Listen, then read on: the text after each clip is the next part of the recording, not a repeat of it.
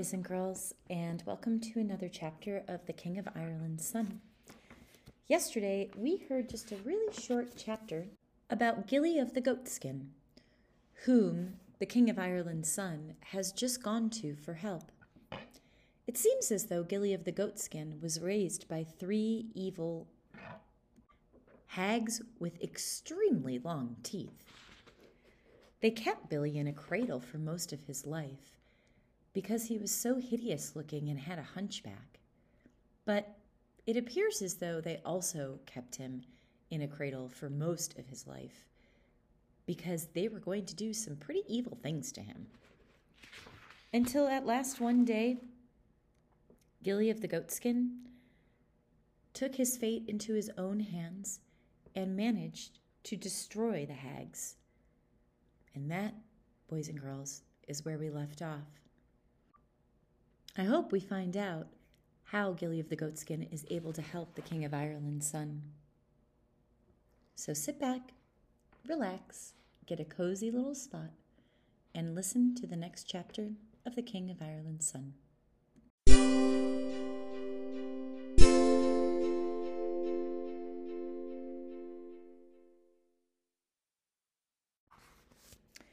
He was out, as I have said, in the width and height and length and breadth and gloom and gleam of the world.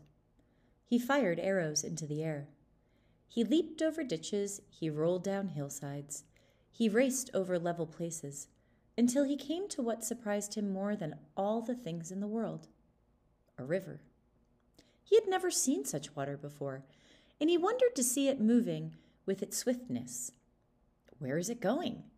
said Gilly of the Goatskin. Does it go on like that in the night as well as in the day? He ran by its side and shouted to the river. He saw a wide winged bird flying across it. It was the bird that we all call the crane. And as Gilly watched the great winged thing, he saw that it held a little animal in its claws. Gilly fi- fired an arrow, and the crane dropped toward the ground. The little animal that was in its claws fell down. The crane rose up again and flew back across the river. The little animal that had been in the claws of the crane came to Gilly of the goatskin. It was smaller than the one eyed cat that used to sit on the hearth of the hag of the house. It kept its head up and was very bold looking. Good morning, lad in the goatskin, it said to Gilly. You saved my life, and I am very thankful to you. What are you? said Gilly of the Goatskin. I am a weasel. I am the boldest and bravest creature in the entire country. I'm the lion of these parts, I am. And, said the weasel, I've never served anyone before, but I'll be your servant for a quarter of a year. Tell me what way you're going, and I'll go with you. Well, I'm going the way he's going, Gilly said, nodding toward the river. And I'll keep beside him till he wants to turn back. Oh, said the weasel, then you'll have to go a long way. But I'll go with you no matter how far you go. The weasel walked by Gilly's side very bravely and very independently. Oh, look, said Gilly to the weasel. What is that that's in the water? The weasel looked and saw a crystal egg in the shallows. It's an egg, said the weasel. I often eat one myself. I'll bring it up from the bottom to you. I'm really good at carrying eggs. The weasel went into the water and put his mouth to the egg and tried to lift it, but he could not move it. He tried to lift it with his paws as well as with his mouth, but this did not do either. He came up to the bank then and said to Gilly, You'll think I'm a poor sort of servant because I can't take an egg out of the water. But if I can't win one way, I'll win another. He went into the reeds by the river and he said, Hear me, frogs! There's a great army coming to take you out of the reeds and eat you red and raw. Then Gilly saw the queer frogs lifting up their heads. Oh, what will we do? What will we do? They cried to the weasel. There's only one thing to be done, said the weasel. Gather up all the pebbles in the bed of the river, and we'll make a big wall on the bank to defend you. So the frogs dove into the water, at once and drug up the pebbles. Gilly and the weasel piled them on the bank. Then three frogs carried up the crystal egg. The weasel took it from them when they left it on the bank. Then he climbed a tree and cried out to the frogs. The army is frightened and running away. Oh, thank you, thank you, said the frogs. We'll never forget your goodness to us. Then they sat down in the marsh and told each other what a narrow escape they had all had. The weasel gave Gilly the crystal egg. It was heavy, and he carried it for a while in his hand. They went on. After a while, said Gilly of the goatskin, the night's coming on, and the river shows no sign of turning back. I wish there was a nice place to shelter us. No sooner did he say that word than he and the weasel found themselves standing before the open door of a nice little house. They went inside. A clear, bright, warm fire was burning on the hearth. An armchair was before it, and a bed was made at the other side of the fire. Well, this is good, said Gilly. And now I just wish we had something to eat. Well, boys and girls, no sooner did he say those words than a table appeared, with bread and meat, fruit and wine, all upon it. Where do these fine things come from, I wonder? said Gilly of the goatskin. It is my belief, said the weasel, that all these things come to us on account of the egg you have in your hand. It must be a magic egg. Gilly of the goatskin put the egg on the table and wished that he might see himself as he had seen himself in the river. Nothing appeared. Then he took the egg in his hand and wished again. And then there was a looking glass on the wall before him, and he saw himself in it better than he had seen himself in the river. Gilly of the goatskin knew that he had only to hold the crystal egg in his hand and wish to get all he could think of. Gilly of the goatskin wished for wide windows in his house, and he got them. He wished for a light within when there was darkness without and he got a silver lamp that burned until he wished to sleep. He wished for songs of birds, and he had a blackbird singing upon his half door, a lark over his chimney, a goldfinch and a green linnet within his window, and a shy little wren in the evening singing from the top of his dresser. Then he wished to hear the conversation of the beasts and all the creatures of the fields and the wood and the mountain top and all of them came into his house. The hare used to come in early in the morning. He was always the first visitor, and he never remained very long. And always while he was there, he kept running up and down the house, and he generally ended his visit by jumping through an open window. The martens, the beautiful wildcats of the woods, came in to see Gilly once. They were very proud and told him nothing. The little black rabbits were very much impressed by the martens, and all the time the martens were there, they stayed under the bed and chairs. Two or three times the king of the wood himself, the boar of the bristles and the long tusks, came to see Gilly. He used to push open the door and then stand in the middle of the floor, grunting and groaning. Once he brought his wife with him, and six or seven of the little pigs that went running over the floor, with their ears hanging over their eyes. They came with them too. The hedgehogs used to come, but they always made themselves disagreeable. They just laid down by the fire and snored, and when they woke up, they quarreled with each other. Everybody said that the hedgehog's children were very badly brought up and very badly provided for. The squirrels, who were so clean and careful and so fond of their children, thought the hedgehogs were very bad creatures indeed.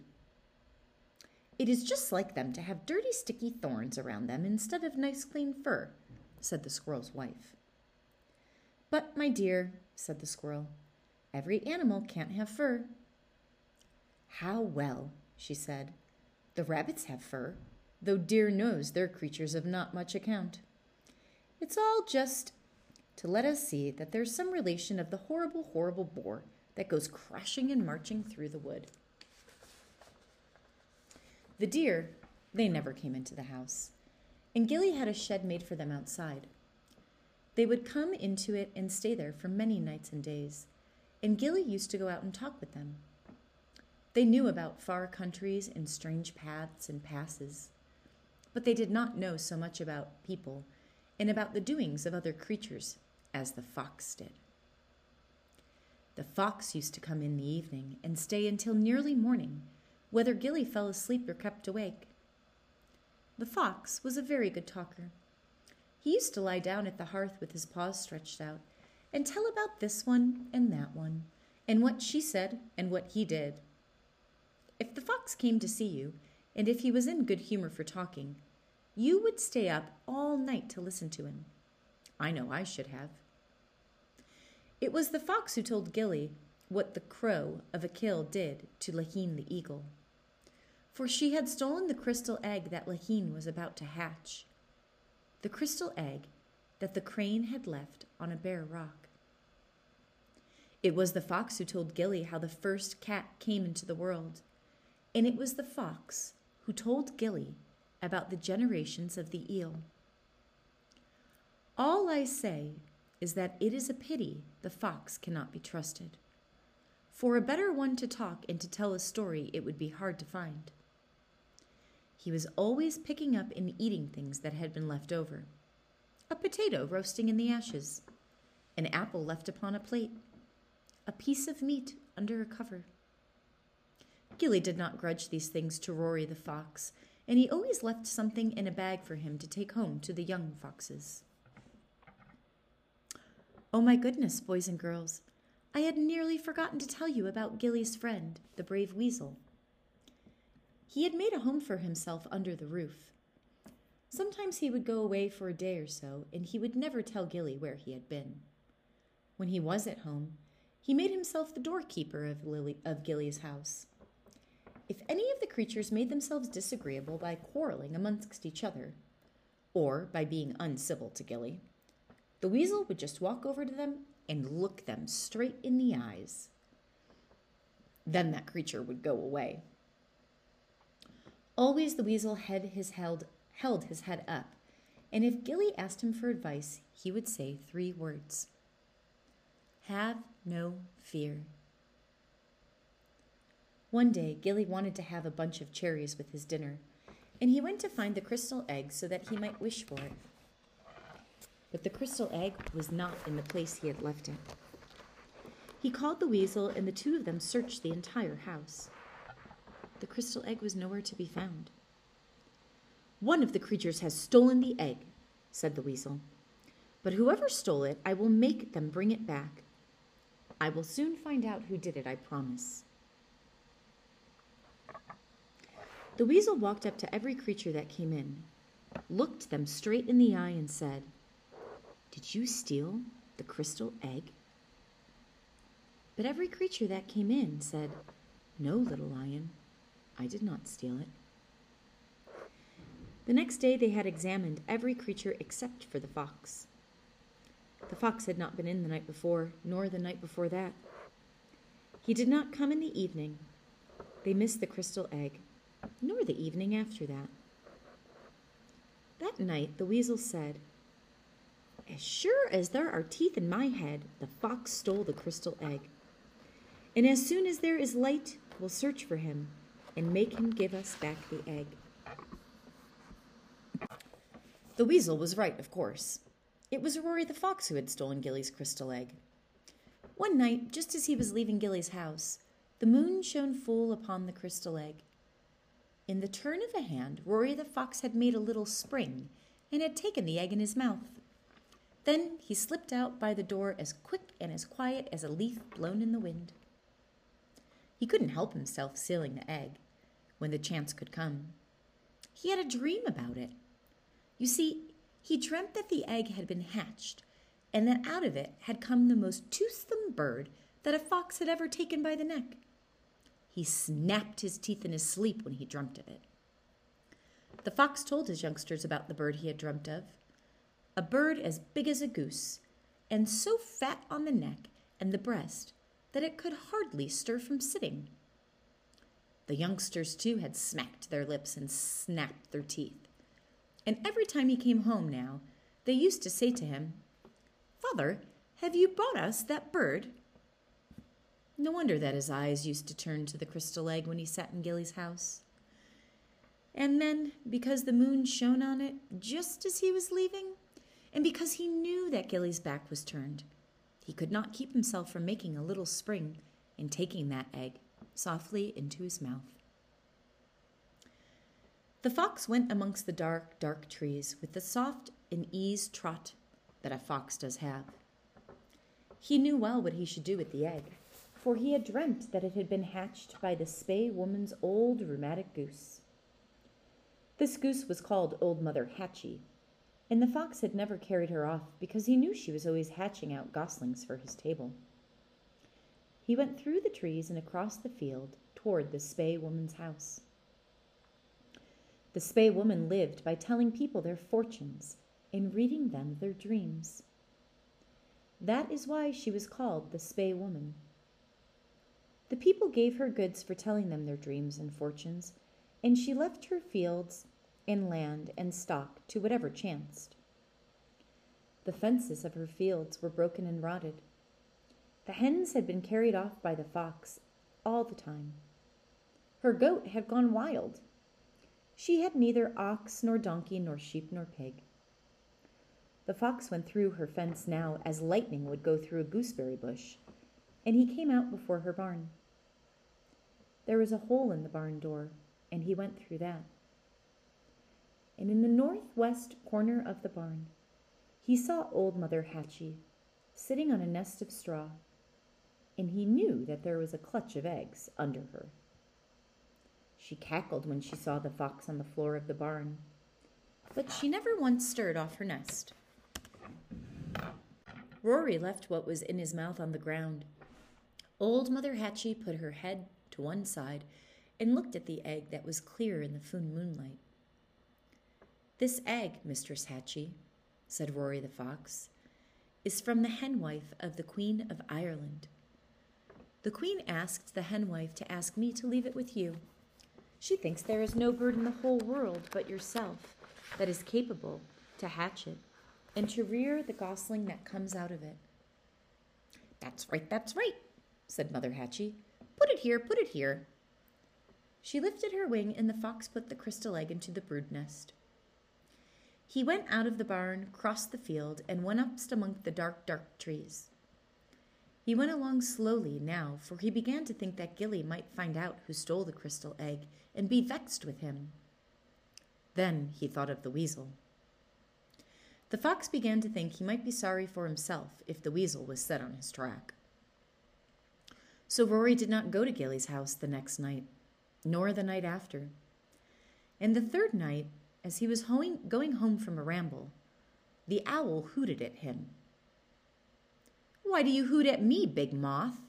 said the fox, stopping in his trot. He always called the owl Big Moth to pretend that he thought he wasn't a bird at all, but a moth. He made his pretense because he was annoyed that he could never get an owl to eat. Why do you hoot at me, Big Moth? he said. The weasel's going to have your bones for his stepping stones and your blood for his morning dram, said the owl balefully as she went amongst the dark, dark trees. The fox stopped long enough to consider. Then he went to his burrow and told his youngsters they would have to move their house. He had them stirring at first light and gave them each a frog for their breakfast, and took them all the way across the country. They came to a burrow that old Feller Badger had just left, and Rory the Fox brought his youngsters into it and told them it would be their new home.